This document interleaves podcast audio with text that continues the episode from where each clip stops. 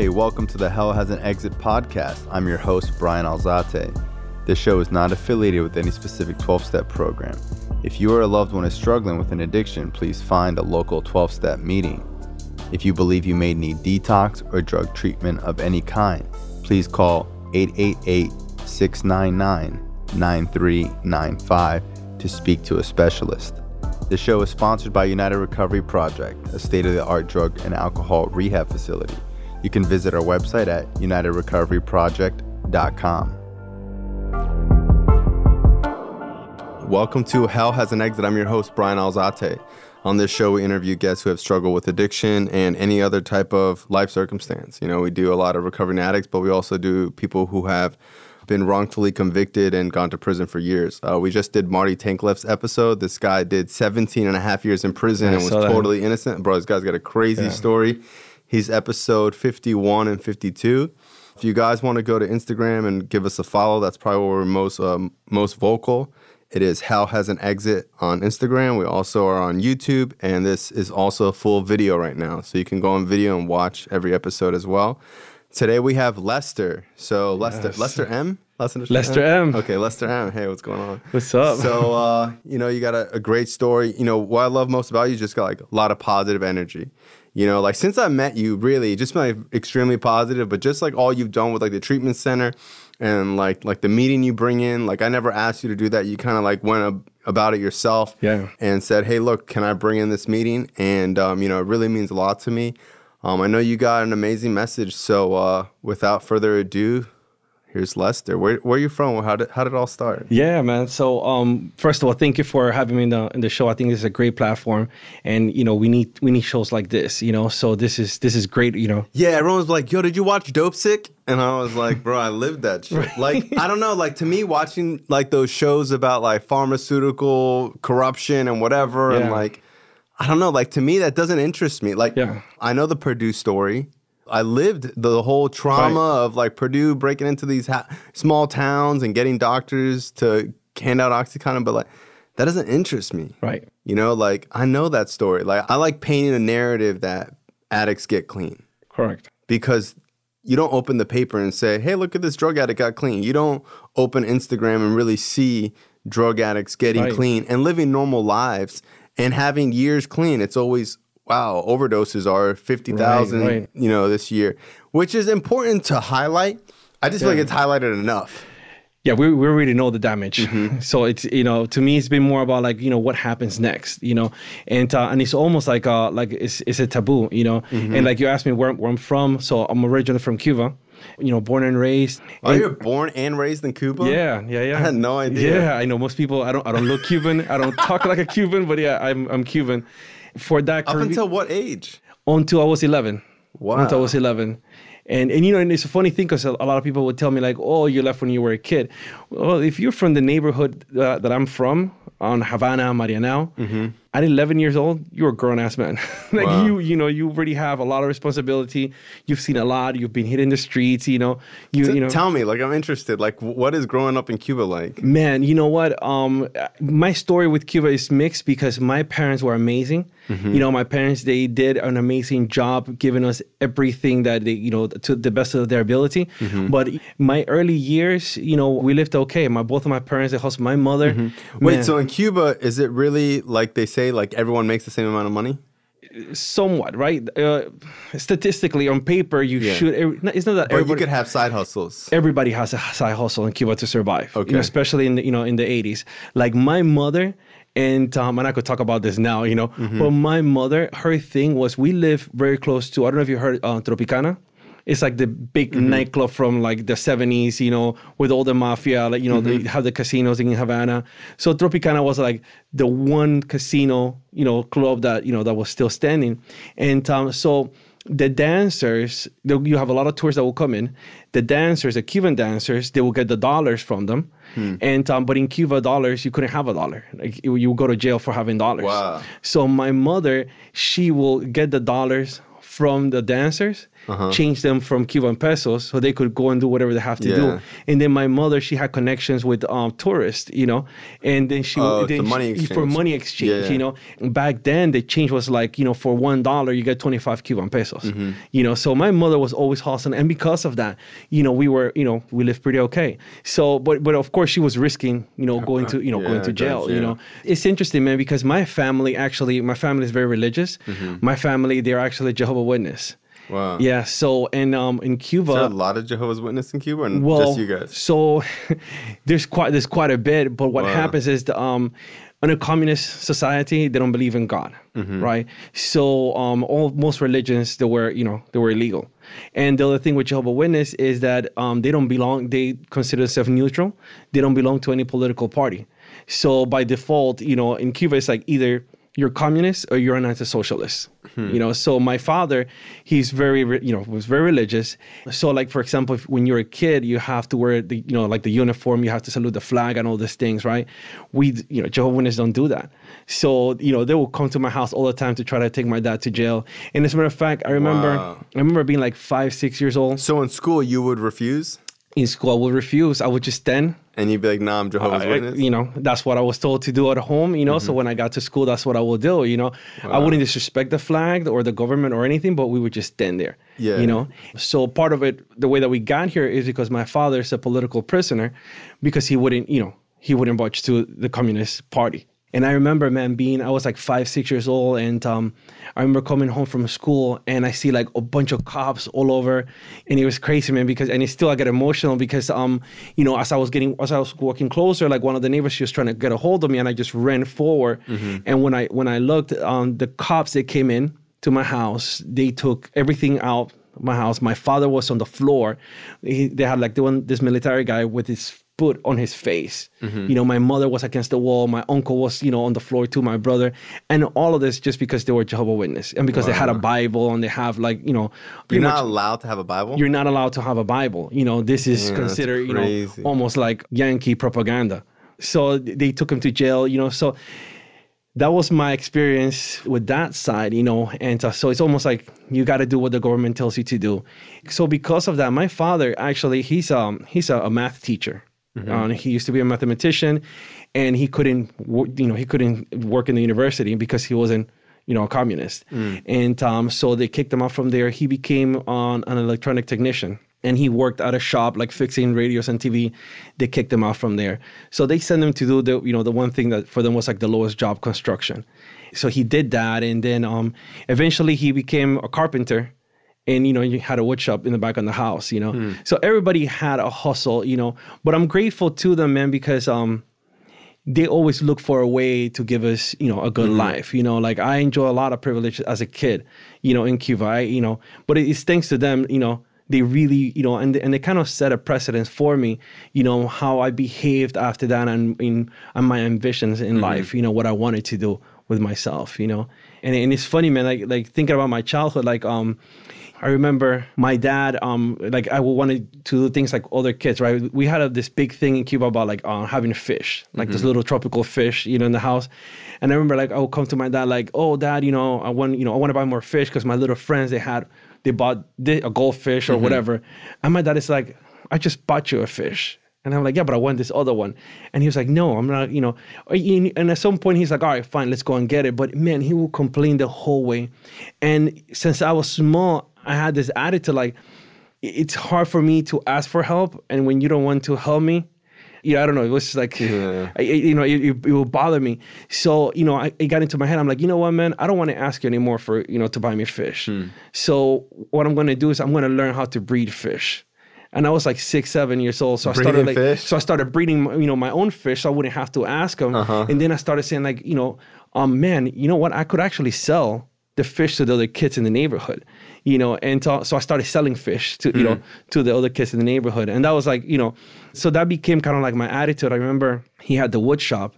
We had this little thing, you know, that everybody was flying kites, right? And um, so I wanted to buy, you know, a kite. It, it broke. My, I'm like, Dad, I want to buy another kite. And he's like, I'm not buying no more kites. So I'm like, I got you. So I remember I would go to the wood shop. I would take the you know the, the small piece of wood, and I started making my own kites. kites. I started building kites, and I started selling the kites to the kids in the you know in the neighborhood. Oh, you know, wow. and I and I got that from them because they were both you know hustlers, man. They were Mm-hmm. always trying to put you know food on the table. That's like my foundation of what you know how I behave. I'm you know Mm-hmm. my my ambition. You know, making me think about my childhood, man. Um, my dad, he was also which is probably like you know we have a, an interesting relationship but it's definitely the most influential person in my you know in my life you know? I remember like he was raised by his grandparents. His grandfather was a marine in the in the cuban marines right? Mm-hmm. So my dad will wake us up every day from since i was like five. Uh. Every day he will wake us up at six o'clock in the morning at five years old, he will walk in there and um, he will like um, they call it the Diana. So I guess when you're in the army, they had like this trumpet they, they will like Yeah. they wake up like Yeah, we had the same thing. In So- military school, that- that's how they wake us up. yeah, but how old were you? you know what I mean?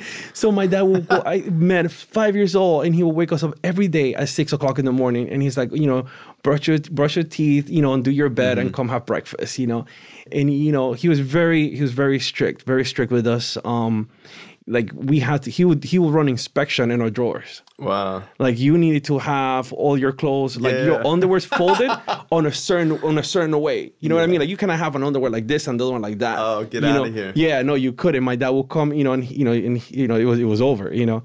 And for me at that time, I didn't I didn't get it. Did you, you, know, resent him at that time? big time, man. Oh Were man, you like asking your friends, like, yo, you guys do this? I wouldn't even bother. I already knew, like, you know, nobody's doing this to their kids, you Wow. know? His dreams was to leave Cuba and come to America. Mm-hmm. Part of it because he was persecuted so much just for his religious beliefs, Mm-hmm. you know?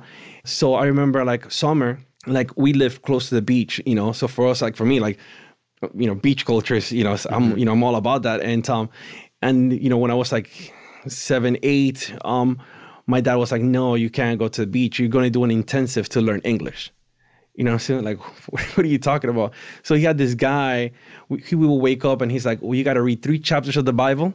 Wow. Six o'clock in the morning, you get up, you have breakfast, you read three chapters of the Bible.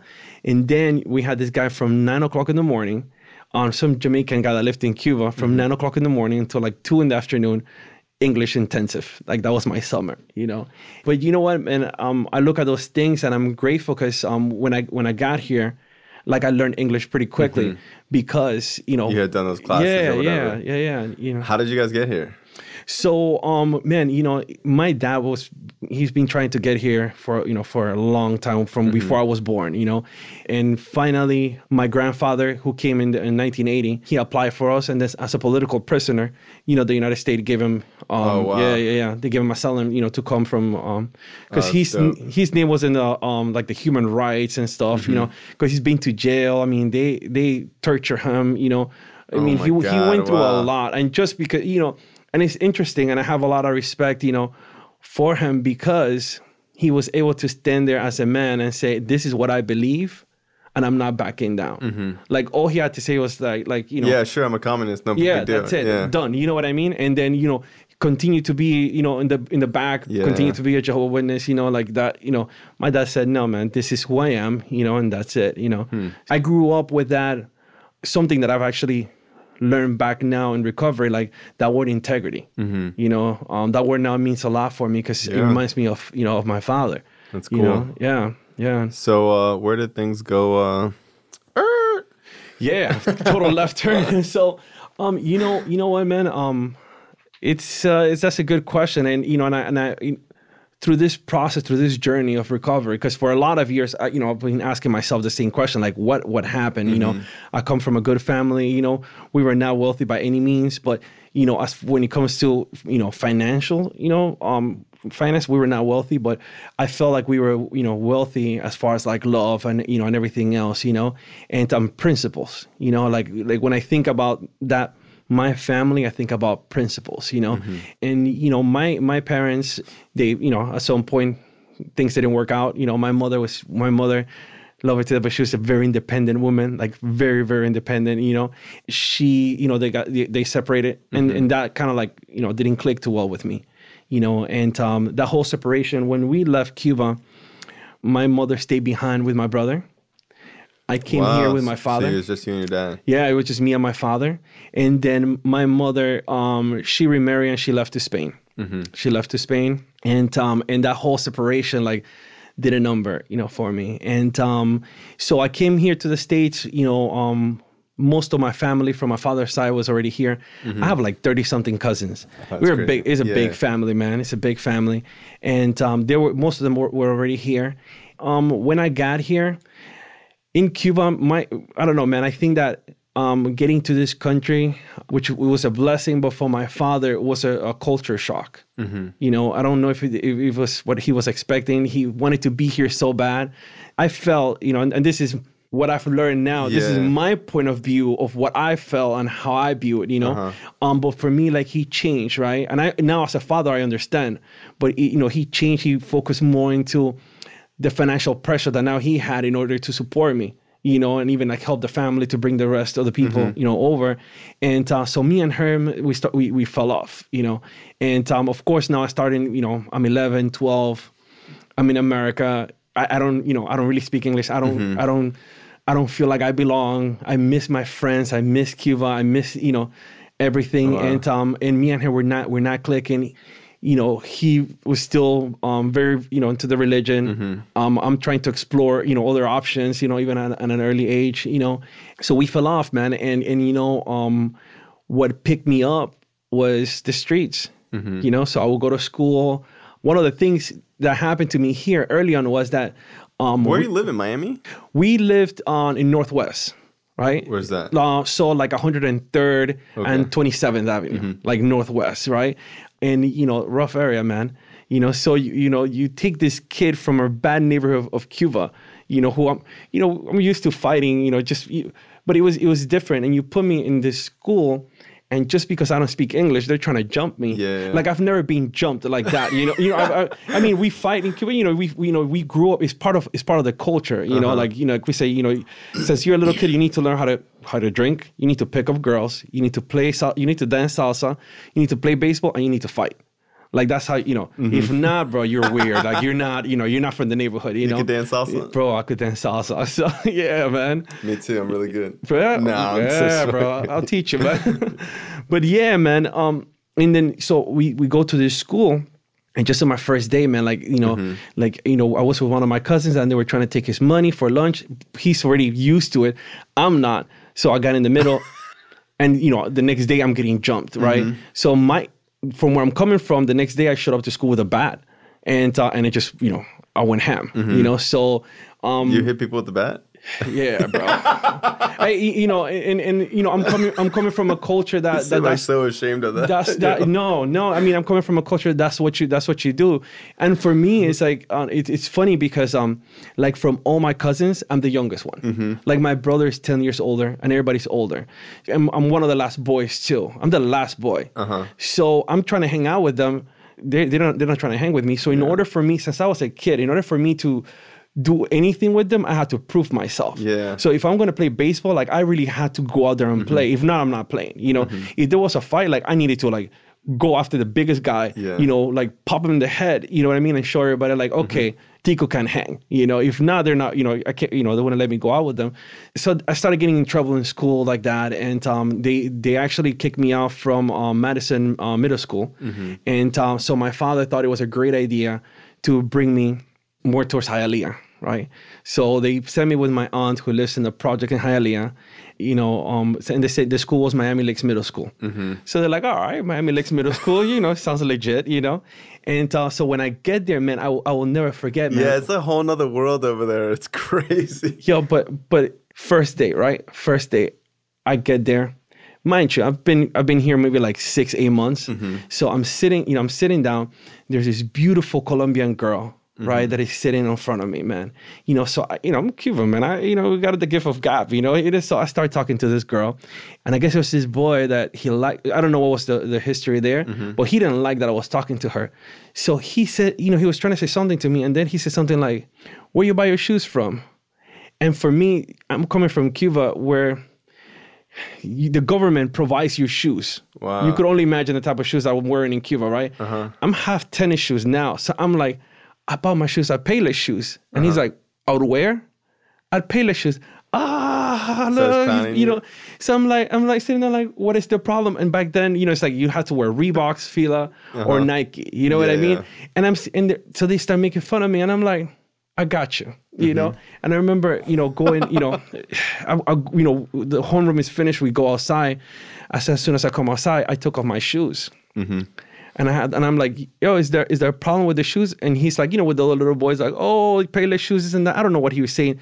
And I literally grabbed the shoes and I popped them in the face with the shoes and started beating him with the shoes. Wow. Took his shoes, You took his shoes? took his shoes and ran off, right? So of course, my, my first this is my first day, you know, mm-hmm. and my mentality was just was just that, you know, and I guess it was like the like the era. Man, to make a long story short, my whole schooling here was just mm-hmm. based, you know, just started, and I kind of got a taste for it. What happened was that the other kids who were like in eighth grade, they're starting to notice like, hey, this kid could fight, you know, and um, and so I started, you know, they started getting cool with me, and of course, you know, they were all like with the little cliques and here and there. So me and my dad not getting along. Now when I when when I get home, I don't want to be inside the house, so I'm outside, and I start clicking, you know, and I start getting involved with the little local gangs, you know, and um, you know, so that became that became my my thing um, to a point that I just ran away from home. You know, I was 13, you know, ran away from home, and um, you know, I actually started working at a car wash in Miami Lakes, and um, we'll get there seven o'clock in the morning. Like what? Quit school? Well, so I will I will go to school for for you know for as much as I could stand it, and half the time I was getting kicked out anyways. My dad actually he worked like four miles from you know from the school, so he was always coming in you know to get me. But I will go at seven o'clock in the morning. I would ride a bike. I will wash like the first car, so that I, so that I, you know I could have that little money by nine thirty. Be in the you know be in the middle school. When it will finish around three or whatever it was, I will go back to the car wash. Of course now i'm 13 that mentality i'm getting a little money you know i'm hanging out with a lot of older kids you know. First thing they introduced me to was you know uh, was weed you know. And um and you know that just became like a gateway man. I mean it, and it became like wow i feel accepted you know. I feel i'm cool again you know i'm back home Yeah. Yeah, know? that feeling when you're jit and you get past the blunt. Yeah. It's just like and then when you can hang with the blunt, you know what I Yeah, mean? yeah. When you can hang, you know, and um, and you know, and that that just completely like threw you know threw me off. And uh, so school, you know, as I tried, and I was you know in Cuba, I was like in comp- math competitions. I was doing really good in school. Here, I couldn't, you know, it wouldn't click. It's funny. The the one thing that I actually liked was computers. I was always attracted to computers. So like on eighth grade, um, I actually failed eighth grade, but the teachers thought that I was smart enough, and they thought that I was going to do I could do better in high school. So they actually passed me to on Hialeah Miami Lakes, and um, I lasted there. I don't know, maybe like two three months before they put me in special ed. I thought special ed was something complete. Again, my English was not that good yet. I'm thinking special ed it was something completely different. This is like gangster paradise, you know, in special ed, man. I mean, like, yo, let me tell you, there was this there was this girl there. She had she had two kids, bro. Yeah. You know, I mean ninth. I mean, I mean, I mean ninth grade, and this girl had two kids, Yeah. man. You know. Yeah, in special ed, you got kids that are like seven foot with beards. Yeah, yeah, yeah, yeah. yeah. I mean, it was it was crazy, Mm-hmm. and um, you know, so you know, and at that time, you know, I would I would drink, you know, and I would smoke, you know, here and there, and that you know, it was it was okay, you know, I was fighting, you know, I was doing, but my life was still. I was working in the car wash, you know. I remember for, after the car wash, I went to work at the mall, you know, and I was my mind, I was always hustling, you know. Um, and um, you know, what was cool was that you know one day I met this guy, and um, you know, he was in one of the computer classes, and he told me like, "Hey, we need somebody to um, on my computer job to put computers in in a box," you know, and I was like, "Wow." I could do that, you know, and then you know, it wasn't a Saturday, and then I went there, started putting computers in a box, and what was cool was that you know my mentality, street mentality, right? Like I see these guys, they take like one computer, they take one box, they open it, they put the computer in the box, they close the box. So I'm like, nah, man. I'll get 10 boxes. Open all the open all 10 and boxes. I took a, computers a in. trolley. I will put 10 computers in the trolley and I will bring them and I would just, Mm-hmm. you know. So the owner, he walked in and he's like, who's this guy? Mm-hmm. You know, and he's like, yo, just, you know, come next Saturday. So I kind of started moving from there. And then, um, in school, you know, with all the fights and everything, they kicked me out from Hialeah Miami Lakes. They sent me to an opportunity school. Bottom line, I didn't make it at the end of the ninth grade before they, you know, they completely kicked me out. And, um, and you know, and I told my dad, you know, maybe this is not for me. You know, I'm going to focus on this little job that I have. And, um, you know, with that job, like, um, And your dad let you? my dad didn't have much of a choice because I was I was barely even living with him. At this time, I'm making enough money. I had an efficiency, and you You know, efficiency in ninth grade. man. Yeah, man. Yeah. So Oh my, my God. My dad, my dad was just like, you know, and and, and again, man, He I- could already feel he was losing his grip on he you. no, I was I was gone. You know, I was gone, and you know, and and I, like, man, let me tell you, like one It's of crazy my because you see like kids today, and it's not like that. No, I I mean maybe it is in other in other, but like yeah, that's crazy. bro. you know, it's give and take, right? Like I remember, you know, I was always in and out with my dad, you know, um, but I had my efficiency, and I, you know, and man, I remember like one day, I went, you know, went out with a friend of mine, and it was the first time I tried to smoke creepy, right? And yo, I was lit, man. I was lit, and um, and I was like, I- for some reason, I told him like, oh, don't drop me off on my on my, on my house. Take me to my dad's house. And he, they dropped me off. I actually, I went on the on the hallway, and I was trying to like prime open his window, and I'm crawling, you know, I'm like crawling, like trying to get in the house through the window. And my dad wakes up, he's hearing all this noise, you know, and he wakes up. And, you know, now me as a, as a father now, man, I, I get goosebumps, you know, and he just opened and he's like, what are you, like, what are you doing? You know, and it's like three o'clock in the morning, you know, and, um, and I'm super high, you know, and I'm just trying to, you know, get in through the window. He brings me down and he, I will never forget, man, you know, um, as strict as he was and as you know all my issues with him this man he took me in he brought me to his bed and he said just stay here with me you know? And i remember like he just stayed up because i couldn't i couldn't go to sleep you know? I'm hearing noises you know? I'm seeing you know it was just crazy it was just crazy you know? I was must have been like 14 you know? And um so you know but um but yeah man i mean so the cool thing was I stayed with my little job. I actually started getting more involved with the computers. Like I, learned, I, I actually taught myself networking, like just from watching what people were doing, and then I got involved. You know, for me, what caught my attention was programming. Like there was something cool about you know programming. You know, and um, you know, and, and I remember like you know I started doing better. You know, um, I moved back with my dad. He bought a computer, and you know, and, and I just focused on that. And um, um, so it was you know it was cool. But you know, to this point, I will use like every other weekend, you know, with my friends, smoke a little weed here, we'll drink, party, this and that. But nothing crazy, man. You know, nothing crazy. I actually realized that the whole gang thing and the whole the fighting and all of mm-hmm. that, I, I kept seeing my friends like losing, like losing friends, going to jail. Like things were starting to get like serious, you know, mm-hmm. getting GTAs and stuff like that. And I said, man, you know, that's not the life for me. Like, like I felt like I was smarter than that you know? And um, so i focused more on on working with computers and um, you know started getting like like really good jobs um, in, you know and life starting to get you know better. Um, i actually was i had this little project where i was doing web hosting. I was 16 years old and I was doing web hosting, and I had like 150 account, charging them fifty dollars a month, you know. And um, this big company from uh, California, they were buying all the hosting companies. They were consolidating them, and they um. So what happened was, it's, so I also was starting to get in trouble with computers now, of course, you know. so I, you know. Let's say that my mind was very inquisitive, you know, when I saw like a login, I'm like, hmm, I wonder, you know, if I could break in there, you know, and you know, so I kind of like I found a back door in one of the ISPs here in the Lauderdale airport, and um, I actually got caught. But the network admin, they said, you know, they, they said, hey, instead of like calling the cops, you know, on on him, What are we gonna do? essentially, you know, it was it was kind of silly. We what what what I was looking for was storage space. Because back then, what we will do is like we will like crack software. Like let's say if you had like um, the latest version of Norton antivirus, so I will find a ways to crack the serial number. So I will could use that software now for free. But I need to store that somewhere because we, you know, floppy disk. Remember back in the floppy days, you know, I couldn't have enough, so I need a space in a server at an ISP that I could store my stuff. So you're storing stuff in other people's uh, like their servers. Yeah, yeah. And, and and hoping that they don't find it there. So, but in this case, they did. You know, they did, and, and you know, and they actually they offered me to. How do they contact you? I was still lo- I was actually logged in into the server, and the network admin he like messaged me. Oh, wow. I will never forget. His name was Def Seda.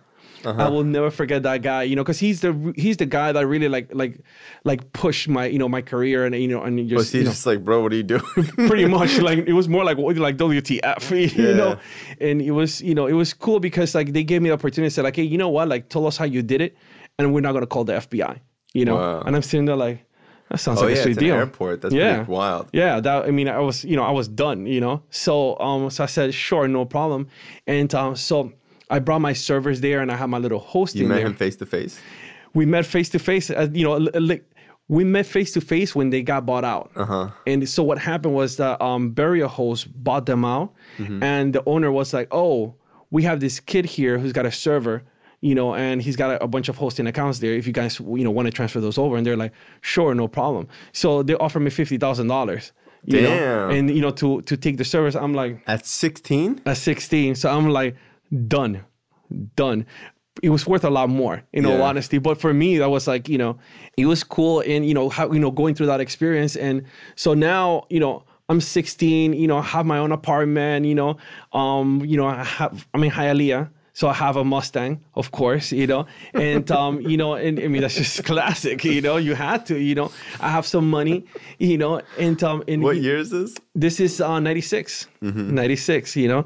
So um but now i started like partying more and doing more stuff. And i don't know man like i, I got that this idea that you know um i'm gonna lose it all. Like you know i like i, I saw it coming you know. Um i'm blowing money you know. So um i met this girl she was like 24 years old um also i was like 17 and um so by the time i was 18 i got married you know, I said, hey, you know what? Let's lock this down and let's, you know, and uh, that actually saved me, man. You know, so you know we were married. You know, um, was married for like like four years. Like in 2001, we actually moved to um to Orlando. We bought a house in Deltona. I got into surfing. I was working for this company in, in Lake Mary. And pretty much I will work for like three, four hours, and the rest I will go to New Smyrna Beach to surf. You know, it was a mm-hmm. really cool job. You know, and they still they will pay me the full eight hours. You know, it was super cool. A friend of mine called me. There was a guy in Atlanta that he was looking for somebody to do like a data warehouse, and that I was the guy for it. You know, so I started working with them. The guy he liked you know what I did. He flew me to you know to Atlanta, uh, and I started working with him and car dealerships. And um, and the reason I mentioned that because it's a big part of my of my history. Um, this guy became like my brother, man. You know, on Edgar, and um, you know he gave me that opportunity. I I took it, ran with it. I got more involved in business on a completely different, you know, um, completely different angle. We actually built several several products about around that time also um my mother that was in spain you know i said you know what? Let me go let me let me go to spain to see her. So i started traveling you know back and forward. With edgar we built this um operational data storage and we ended up selling it. So this project was like a 4.5 million dollar project. Wow. 24 year old kid man you know? And um so that was You guys are 50 50 on this? we were not 50-50 but i got a good chunk of it. Yeah. i did really good. I did really really good of it. What was different then is that at that point i was doing a little bit harder you know so I started like doing more coke ecstasy Mm-hmm. mollies things like that but it was more to party like for me It's not isolated using it. no no Yeah, as a matter of fact man you know so now my family in spain they live in mallorca like you know ibiza I mean, yeah. so it's the island right next to Ibiza, Mm-hmm. Mallorca. And uh, um, so it's a party island. It's the Caribbean for Europe, you know? So f- using in, in Mallorca is different. I mean, like people go started to, going there a lot? yeah, my mother lived there. So now, Wow. I'm, you know, so pretty much I packed up all my stuff, I have the money, you know, and I just, you know, just moved out there and I was traveling back and forward.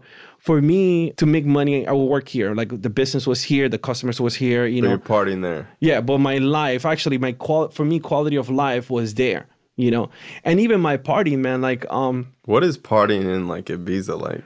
Oh my god, like, it's just there's no, uh, uh, there's no limit How is it different here? How's it different than here? Because you get on an airplane, you land. As you're walking out of the airport, somebody comes like, "Hey, yo, what do you want? I got it here. Here, have this. Try it. My number's on the card. Call me if you like it." Ibiza's like that? Visas like that. You know, there's not. You go to a bar Uh-huh. and you're like, yeah, um, hey, let me have a rum and coke and um, a gram of coke. Get the fuck out of here. I mean, you know, it's that is that is that easy. It's No. it's embedded it's embedded in the culture. I'm gonna freak out. it's embedded in the culture. Really? It's embedded in the like culture. the drugs is just part of like it's like just it's just part of it, and and it's not. What was different is not the taboo that is here. it's not like oh drugs are bad. It's kind of like It's just part of it's just part of the culture. Like you know, like literally, like you is go the to good over there? It's got to be right. fire.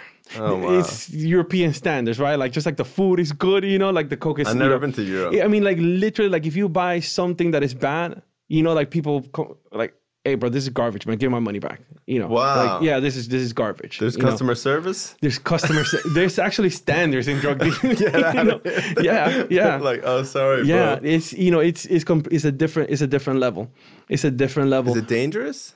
Dangerous as, as in like Like, can you be buying drugs and someone come stab you and rob you? no man. No. Wow. Put it this way: in the in the two thousands, like I never locked, you know, the car, my door, my house was always my my In apartment. Ibiza? Yeah, my um Unlocked. unlocked. I've never closed the door Get of my apartment. Like what does it look like? I don't even like. I hear about. I hear about it that it's like the craziest Man. party country in the world. Is Ibiza's a city? Ibiza, Ibiza is, a, is an island. Oh, it's an island. It's an island. It's an island. Yeah, it's an island. So just very relaxed, very chill. You remember that techno song? Like this is Ibiza, right? This is Ibiza. Yeah, that's you know. That's like all I knew. Like doing coke when I was like a kid. yeah, yeah. That you know. So take any party that you could think of here and multiply it times 10 Mm-hmm. You know, that's the intensity of of Ibiza. And you know what, man? a lot of foreigners. Um, a lot of it's a melting pot for Europeans, right? So Uh-huh. you get a lot of French, Italians, you know, Germans, you know, anywhere from you know from Europe. Mm-hmm. So it's it's in the Mediterranean, like right outside Barcelona, and like north of the north of Mm-hmm. Yeah. Africa.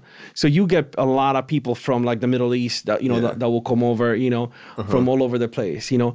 And we so we live in the island right next to it, which is the, the capital of the Balearic Islands. Mm-hmm. And um, it- so for us, Ibiza was just like from for you to go from here to Miami Beach, Miami. you know. Get So that's and you know what, man? Like I remember when I started going partying with my brother, partying with my cousins, with my friends there, and um, you know, um, I used to enjoy it, and because they binge party. I mean, So wait, you're married in the states. no, sorry. So by 2003 and four, like me and the girl doesn't work out. Okay. Like uh, four years later, so we, Okay. you know, so we we got divorced, and that's really what what sent me over to, you know, like oh, all right, Now I'm just gonna party. yeah, well, you know what? Yeah, but it wasn't even for me still at that point. Like I'm business. You know, I'm business first, you know.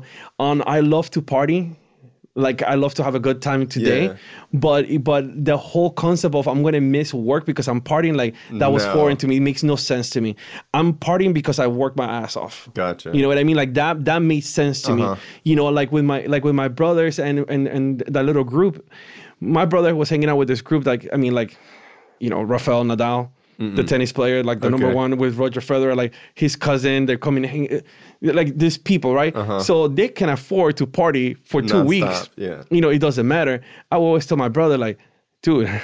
I gotta pay out of my pocket for this, you know, Yeah. and and it just it just didn't make sense to me. Um, I I didn't understand them going out on a Tuesday. Like we say, hey, let's go, let's go have a coffee Mm-hmm. at three o'clock in the afternoon. Sure, let's go have a coffee, and that turns into we are partying all night Mm-hmm. Tuesday, and then you know here comes Wednesday and Thursday, and then Friday we're gonna fly to Ibiza. You know, and to me it was like, all right, after three after three days, I'm out. Like Mm-hmm. I want to take a shower, I want to go home, I want to relax, I want to have a nice, you know, a nice meal. And this was my first interaction with what I really felt was addiction. Mm-hmm. You know, before, you know, we smoked, we do a little coke here, a little ecstasy, but you know, I'm going out to a club, I'm gonna pop a molly, Mm-hmm. we're gonna party all night. Five o'clock in the morning, they shut down the club, we're gonna go eat somewhere. I'm gonna go home, I'm gonna sleep, I'm gonna get up, have breakfast, go to the beach, and you know, Monday comes, I'm going to work. Like that. This was completely different level. And I l- used to look down at them like, how can you do this? Like, where's your brain? You know? and and I, I, you know, um, like I remember my, you know, my, fr- I mean, they would look like zombies, you know, and I never, I never get it, you know, like, um, dude, we've been partying for three days. It's seven o'clock in the morning, and you want to go to an after hour? Like, how about you go to a shower? You know, what I mean, like, you know, and um, I mean, seriously, you know, I, you know, I will never forget my brother. You know, funny enough, he reminded me in the middle of my darkest hour, like he, because my brother, we we have wood shops in in in Spain, right? My brother had the wood shops, you know, and um, and I will always tell my brother, like, I'm not, I'm not the wood shop guy, like I. like I went there and I helped like rebuild the business from the business side. But dude, don't ask me to hold a hammer. Like I'm, I'm not, I'm not Yeah. doing that, you know. And you know, I will always tell them like, like, dude, the only thing I have is my brain. Mm-hmm. Like that's all I have. I don't have your experience with the hammers. I, you know, I don't know how to hold a screwdriver. Like I don't, mm-hmm. I don't care. What I have is my brain. The money that I've made is using, you know, doing programming. You know, doing business. Like this is what I have. So if I'm going to like fuck my brain with all these drugs, three, four days partying like nonstop, like then what do I have left? You know? And it was funny that my brother repeated that, you know, to Later me, on. you know, later on, you know, because I, and, and really I felt that way. The big left turn happened in 2006. So my my mother, she got she got sick. Um, just from one day to the next, she said she had back pain took it to the hospital and uh, and I will never forget because we were replicating the software that I sold.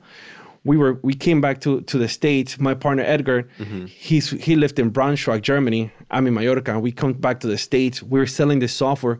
We were going to um, BMW of Canada to mm-hmm. sell the software, and you know it's going to be a big deal. You know, we are actually you know coming in through New York, and you know I get the phone call like, hey, my brother's saying that you know mom is sick. You know, like we're at the hospital.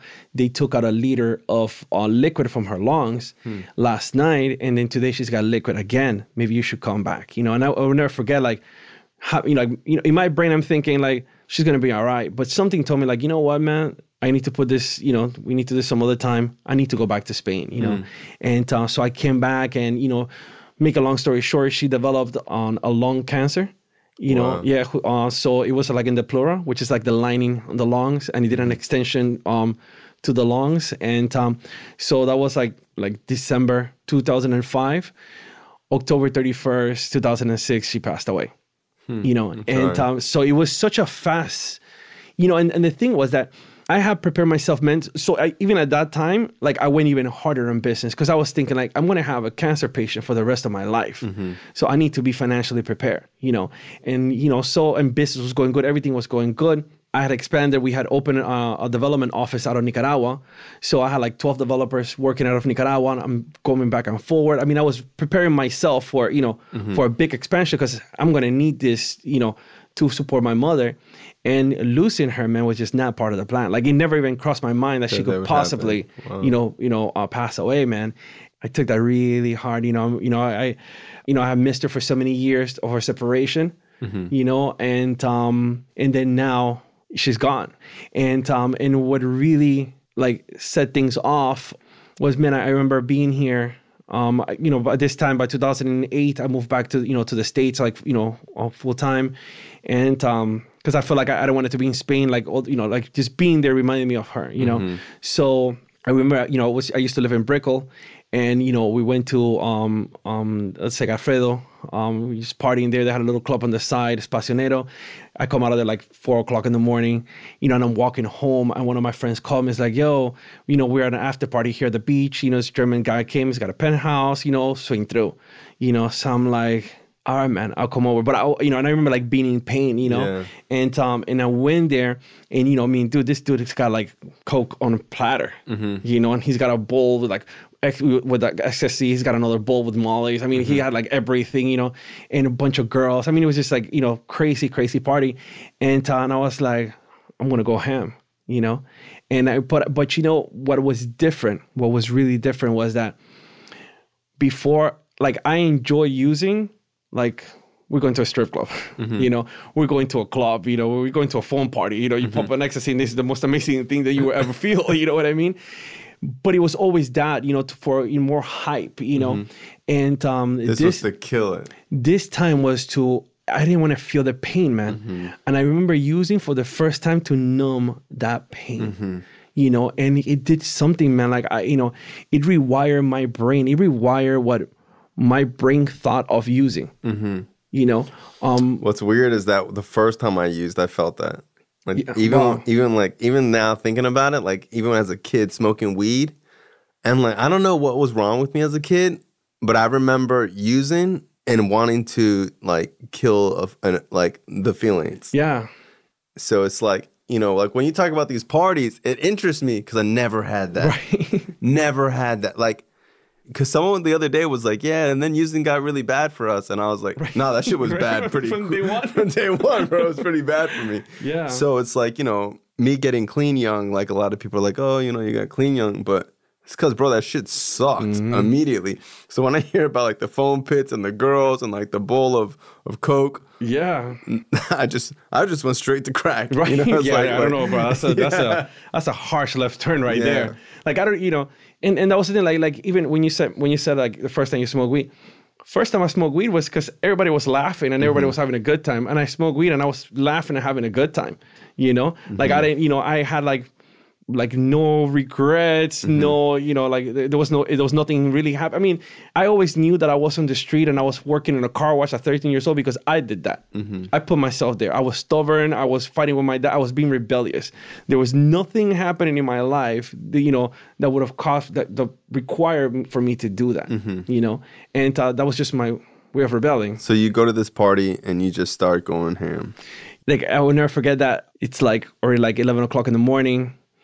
I'm not feeling anything. I'm just you know like no. And usually when I'm at a party, I'm like you know I'll go in and talking to the girls and then I'm just like just even you know. And, and I'm like I need to. I want to stay like this. Like I don't want to go back to how I felt when I when I got here. I don't want to feel no pain. I don't want to think about. It. I don't want to think nothing. So I you know I bought a bunch you know and I went I took it home with me. And this was like a Saturday and I just stayed Saturday all day in my house, in my in my room, locked, doing coke all Saturday, all Sunday. In Monday, you know, um, when I was running out, you know, I was kind of like, shit, here comes the pain again, you know, and um, and I started thinking about her, and you know, I started, you know, and I said, you know, I, I, I don't, I want to go back to Saturday morning you know? And that, that was the rewiring man. That was the real left turn you know? Because now my brain knew that i could do something that could somewhat numb the pain. Mm-hmm. And and what i know now is that you know pain is a process you know and there's not enough drugs pills alcohol or anything that's going to take all mm-hmm. the pain away. That's a band-aid you know at best mm-hmm. you know. The only thing that takes the pain away is you actually processing that pain and dealing with that pain you know getting comfortable sometimes with that you know with that pain you know. And i didn't know that then you know i mean so i you know i kept seeking that you know on and and of course you know the story you kept going deeper and deeper and deeper into into that rabbit hole but yeah that was like the the first time that i could that i remember like okay Using to numb. using to numb becoming the one thing that um I used to look down on so much, right? You know, binging two, three days, you know, back to back, you know, you know, in a room by yourself by myself, you know. And even at that time I could still go out and I could still have a little fun, but at the end of the day, I was gonna, you know, I was gonna end up in my, you know, now my go out wasn't to have fun. Like now, you know, I'm going out because I want to, you know, I want to numb that pain. You know, that became the chase for the last almost like 15 years, man. You know, and um, and and you started to see the effects in my life. You know, at that at that time, like you know, I got you know, financially I was doing okay. So you know, and and it's it's crazy, man, because I even you know financially, like I even I remember like I I did everything that I wanted to. Like I remember, I will never forget. I was a little kid in Cuba, right, and we were watching this movie, and this guy is driving a car, and he drives the cars over a bridge, and the car goes on the water, and he becomes like a submarine, and he's driving this car underwater, and I'm like, yo, I need to get me one of those when I get to America, you know, and it was the 007. He's driving a Lotus Esprit, you know, that he drives it, you know, underwater, and then I remember like also um I saw Pretty Woman. And Yeah. and you know Richard Gere like he pulls over and he picks up Sandra Bullock on a Lotus Esprit, on a gray Lotus Esprit, and I was like, Sandra Bullock was like you know like my first crush, you know. So I'm like, yo, I need to have that car, and um, you know, so you know when it, when when we sold the company, and um, you know, I got privileged to I went and I bought me you know a Lotus Esprit in 1999 V8 twin turbo Lotus Esprit, you know, and um, so I mean, I had everything that I wanted, even to even to those small you know things, you know. Yeah. Um, I got invested into into a restaurant, you know, but then things starting to you know to turn left, you know, um, because my addiction was starting to take. Essentially, now with the restaurant, in order for me to be there, because we we had a liquor license to five o'clock in the morning, so and I'm the guy to you know to be there, you know, I'm the host, you know, so um, you know, I'm, I'm using and using more, you know, that became you know overwhelming. I ended up losing that, so I got involved had the great idea to get involved with a club, Kamasu, down in A Street. Mm-hmm. Lost that.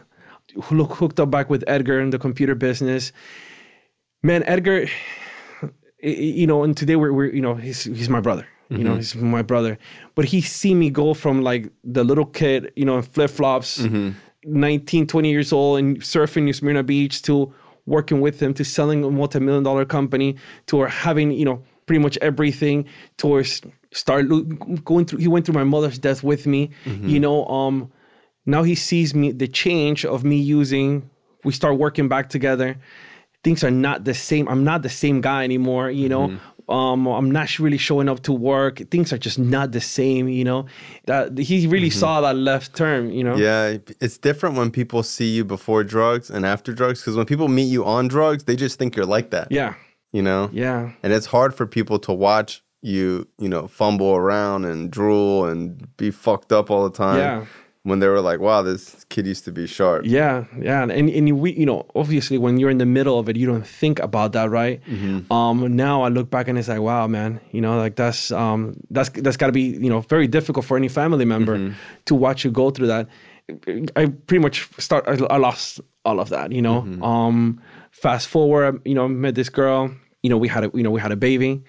I thought that that was gonna like do something, mm-hmm. like you know, make me want to you know stop, you know, and you know, my stories I did it didn't do much for me. As a matter of fact, it pushed me deeper into my into my addiction. And by this time, I started to realize that I have a problem. Like I mm-hmm. started to realize that I need to use almost on a daily basis, you know. And it's funny. And it's mainly Coke. mainly coke. Like that was like my main my main thing was you know coke. For me like molly and ecstasy was to party you know?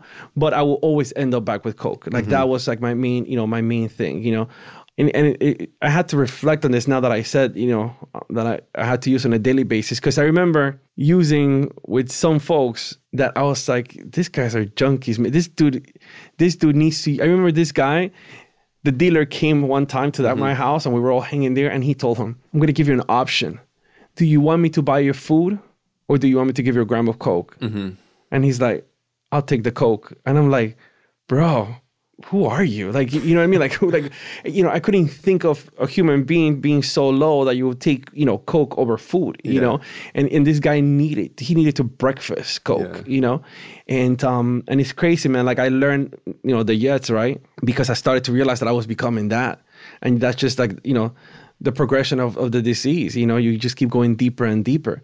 My second wife you know she you know she couldn't tolerate you know my behavior anymore so you know my daughter was six months when she left when she left the house and um you know that was heartbreaking for me you know but again more things to just push me deeper and deeper in that era i suffered my i suffered my first overdose i would have never Yeah, it's crazy because this is pre fentanyl, right? yeah pre way Th- This is pre-fentanyl, a yeah this is a cocaine overdose. Yeah, yeah, yeah, yeah. Co- straight That's cocaine wild. overdose. Straight cocaine overdose, man. You know, um, How I much think you think you had done that day? It's not that day. I was running for like three, four days. Wow. Yeah, I was running for like three, four days. You know, just nonstop, nonstop. How does your nose work? Because sometimes I would be doing coke and I would have to be like snorting hot water Yeah. from the. I'd be. I remember being like doing so much coke, it wouldn't go up. Yeah. And I'd just be like, "Fuck," and I'd be like, yeah, and like yeah. blood be coming out, I'd be coughing. And I remember I'd get like w- hot water from the sink and snort yeah, cups yeah, of hot yeah, water. Yeah, man, you know, all this shit coming out of your nose. You know, you know what's crazy? When this time, I now could look back, Which is at- why crack is so great. Right, right, right. Yeah, yeah, yeah, yeah. yeah. Yeah, phenomenal. it's a much better idea. Uh-huh. You know, um, what was interesting, like I remember like my claim to fame was Mm-hmm. that you couldn't tell that I was high. You couldn't tell that I was using. Oh, get out of here. Yeah, you couldn't you couldn't crazy. tell. Like you see everybody, you know, my jaw wouldn't lock. You know, I'm talking What? straight. I'm the designated driver. Really? Like, you know, if somebody's gotta talk to the cops, you send me. Like, you know, like Get I the got this. You know, I was that guy. You know, three days if later. coke gets in my pocket, my jaw starts going yeah like that. so so what, what was crazy is that i'm starting to see now that i'm starting to show signs that people are you know seeing that you're and people up. i'm seeing that i'm fucked up and I'm, I'm starting to feel it and i cannot talk and i'm slurring my words you know and i'm sitting there like what happened like like you know this you know and and, and um, so it's just the, the progression you know Mm-hmm. but for a long time you couldn't tell you know at all I would get so fucked up on powder coke Mm. that I would hallucinate, see things, and get so paranoid that I would stand by the window with a knife. Yeah. You know, So on coke. This is pre-crack. Yeah, yeah, You know, yeah. pre Wow. pre BC. You know, before crack. so I, I obviously I ended up there, Yeah. you know, and um, so so yeah, because I mean it's it's just the progression of it, man. You know, with that first overdose, man, like my my chest started hurting.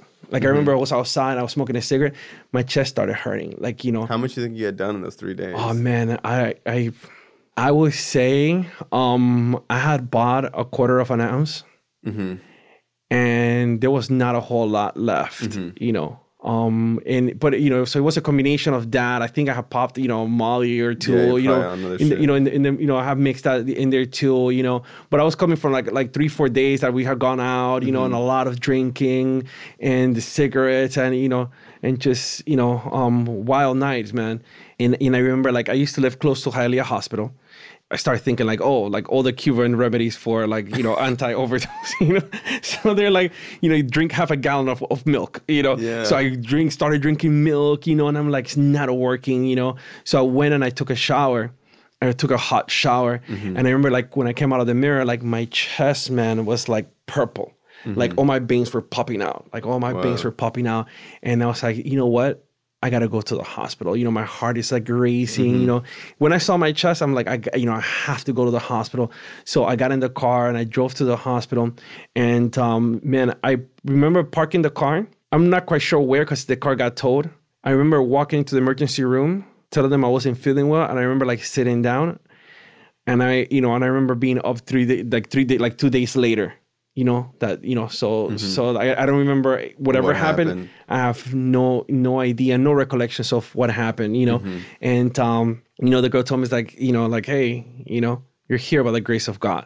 Another time to make those phone calls to the family, you know, to- you know, that was um that was crazy because I've never thought I would have ended up there. You know, if you look at my life, you look, you know, that just wasn't part of, you know, what I would have predicted, you know. And you know, the craziest thing is like, you know, a week later, like they released me from the hospital. And the first thing that I got home, I'm like, I know I have a mm. stash somewhere. You know, I know, you know, so you know, from there I just I just continue using, you know, continue using, starting to lose jobs at this time, like with Edgar. Are you thinking about rehab? Are people telling you about rehab? No, no, not at all. Not at all. Twelve step nothing. Not at all. I've never heard of any of that. N- never, like so no, crazy. Never heard of any of that. You know what? Actually, my ex-wife, my my then wife, Mm-hmm. she's the one who told me. She's the one who told me around that time, like, I think you're an addict, Mm-hmm. and I'm like, fuck out of here. Like, I just need to stop using coke. Mm-hmm. Like, I'm not a drug addict. You know what I mean? And um, no, never heard of any of that. You know, and, and the people that I was hanging with, a lot of those people, they were using on a daily basis, and nothing was happening to them. They were they were okay. There was something different about me, and I think, and again, I, I- through all this time, I'm just in pain. What happens is when you live in fear, when you live in pain, you just create more fear and you create more pain. You you know, so so things are just getting deeper and deeper and deeper. Now I'm you know now you start thinking, wow, you know, I have a daughter with the girl that I'm married, and you know it's not working out, and look, I end- I overdose, and you know I'm, I'm not gonna get any better. So fuck it, let's go. You know, let's go deeper. You know, nothing is working out. You know, and um even even Edgar, I mean, the guy loved me, and we was like, we can't we can't work together. You know, we can't do this. You know, and until we separate, you know, we went in our separate ways. Um, you know, and then now I started getting like jobs, and um, man, you know, and it was funny because like, dude, like I I will actually feel bad every time I will get a job. Like I would feel bad for like, these yo, you people. got the job. You're like, Yeah, oh, man, well, you, you know, I'm I feel sorry for them because m- my line of work with work with recruiters, right? Mm-hmm. So a recruiter is going to get paid a lot of money in order for me to, for bring to bring me to the companies, right? Yeah. Um, they pay sometimes fifteen, twenty thousand dollars just to bring me on board. Mm-hmm. I'm a bench user. And I gotta use on a, I mean, like almost on a daily basis, Mm-hmm. right? So if you hire me, if I gotta come on Monday, I'm gonna be there Monday. Monday night, more than likely, I'm gonna go and pick up. Mm-hmm. I'm gonna start, you know, whatever time. I'm not gonna finish until the next day, six o'clock in the morning. I'm probably gonna show up all fucked up. Mm. But when I come out, I'm gonna go use. So now Wednesday, it probably it's it's over. Mm-hmm. On you know, I'm gonna I'm gonna call out six on Thursday. I'm gonna binge. It's already Friday. My brain already said like, well, you know, Whatever. whatever. We're gonna come back on Monday. So now I'm gonna use all the way until Sunday. Sunday, I'm not even. I'm like half human. by Monday morning, I'm like, I'm I could barely walk. So I probably got to have to go. At the end of the day, 30 days in the job, I probably have gone like four or five times. So mm, they're gonna have to fire me.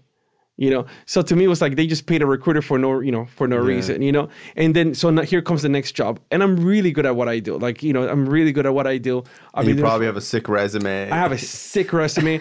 No, listen, no high school diploma. I don't have a GED. I, you know, no, no, none of that. But if you put me in an interview with a, you know, with an MIT graduate, you're gonna hire me. Mm-hmm. You know, I have the experience. I've been doing this for a long time. You know, I could get the job done. I'm the guy for the job.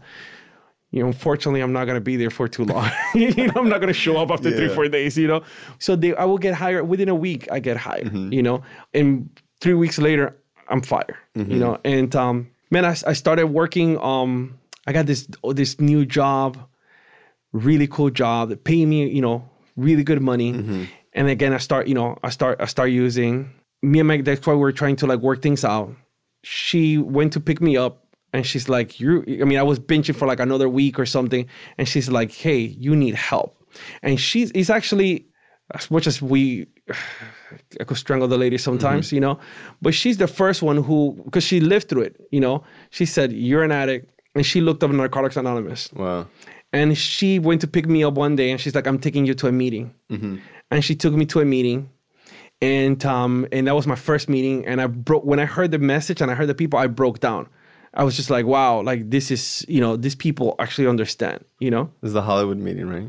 No, uh, this this, wasn't uh, Even before that, way before way that. before that it was a um it was a meeting it's a miramar it was on tuesday i think that's something like the susan b girls used to go there on wow. tuesday Yeah, I don't know. yeah and, and um and but it was like the first time i heard na narcotics anonymous Yeah. you know and i picked up that white you know my first key white key tag there and um and i share and i was just crying and i was just crying because i'm really losing control like every you know and then now at this stage i'm starting to get the paranoia and I'm starting to like feel like the cops are chasing me, and I'm looking at the window. Is that a and- taxi or a cop? Yeah, dude. let me tell you, uh, you, you know, actually, you know, just going to Publix was like a mission. And um, I, I mean, it was just it just got like really bad, really dark, you know. And I hadn't experienced that before. Like that, I knew, you know, that this was a problem now.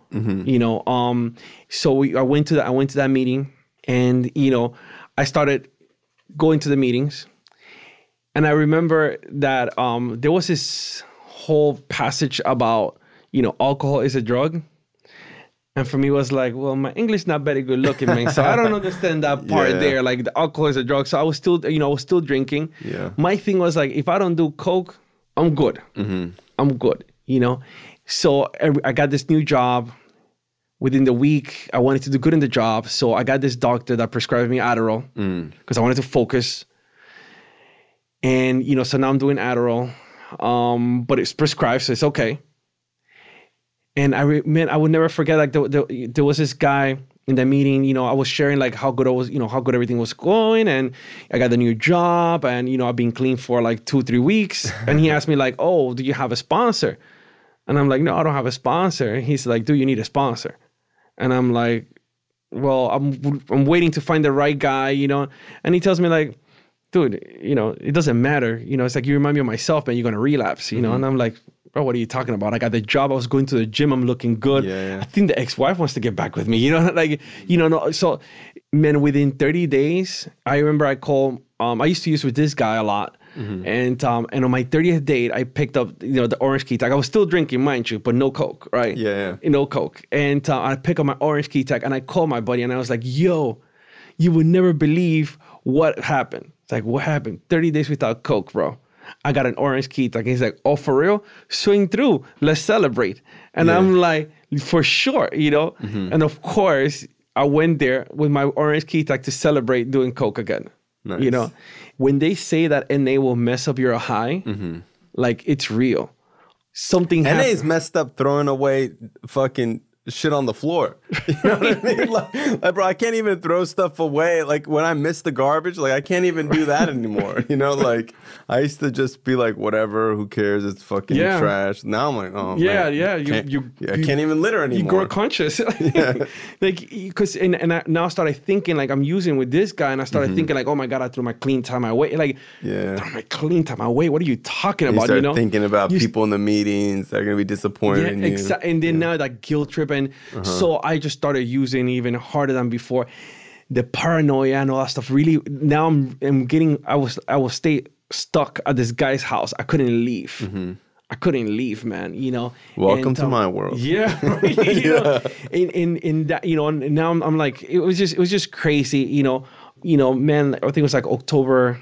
So around around this time, it was Mm-hmm. October 13th or somewhere around there, 2016, I think it was. Um, I got into it with my ex-wife. Um, I remember I just got a bunch of coke, started doing a bunch of coke and this and that, and I've been out for like three, four days. You know, it's like seven o'clock in the morning, and I start feeling bad again. Like I start feeling like my muscles are spasming, and it got to a point that like my hand started to lock, and I couldn't move my hand. And I remember like grabbing the phone to dial nine one one.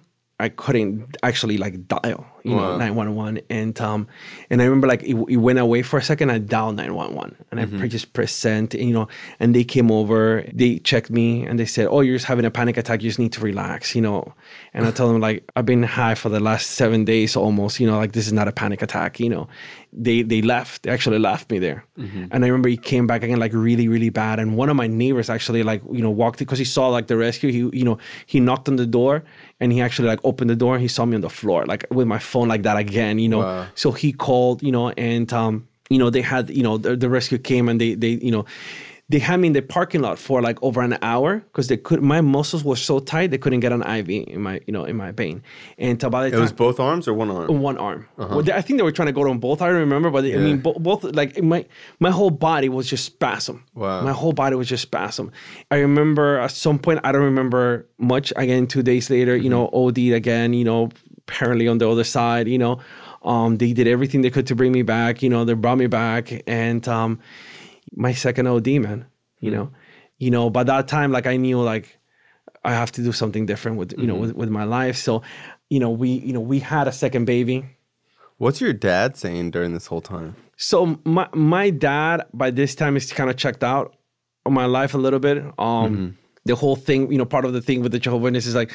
I was like shown from the religion, yeah, you know yeah, what I mean? about that. So yeah, I was complete. I mean, like you know, by this stage, you know, I'm completely kicked out from the religion, you know. Mm-hmm. So my dad, being you know, really, he you know, he respected my decisions, you know, and he, you know, and and I, it's got to be really hard for a father to kind of just be like, there's nothing I could do for this guy, you know, Mm. and then seeing me and seeing me at my best, you know what I mean, and then seeing me now on my on my worst and nothing that he can do for me, you know, Mm-hmm. to the best of his abilities, you know, um, and to his own you know belief system.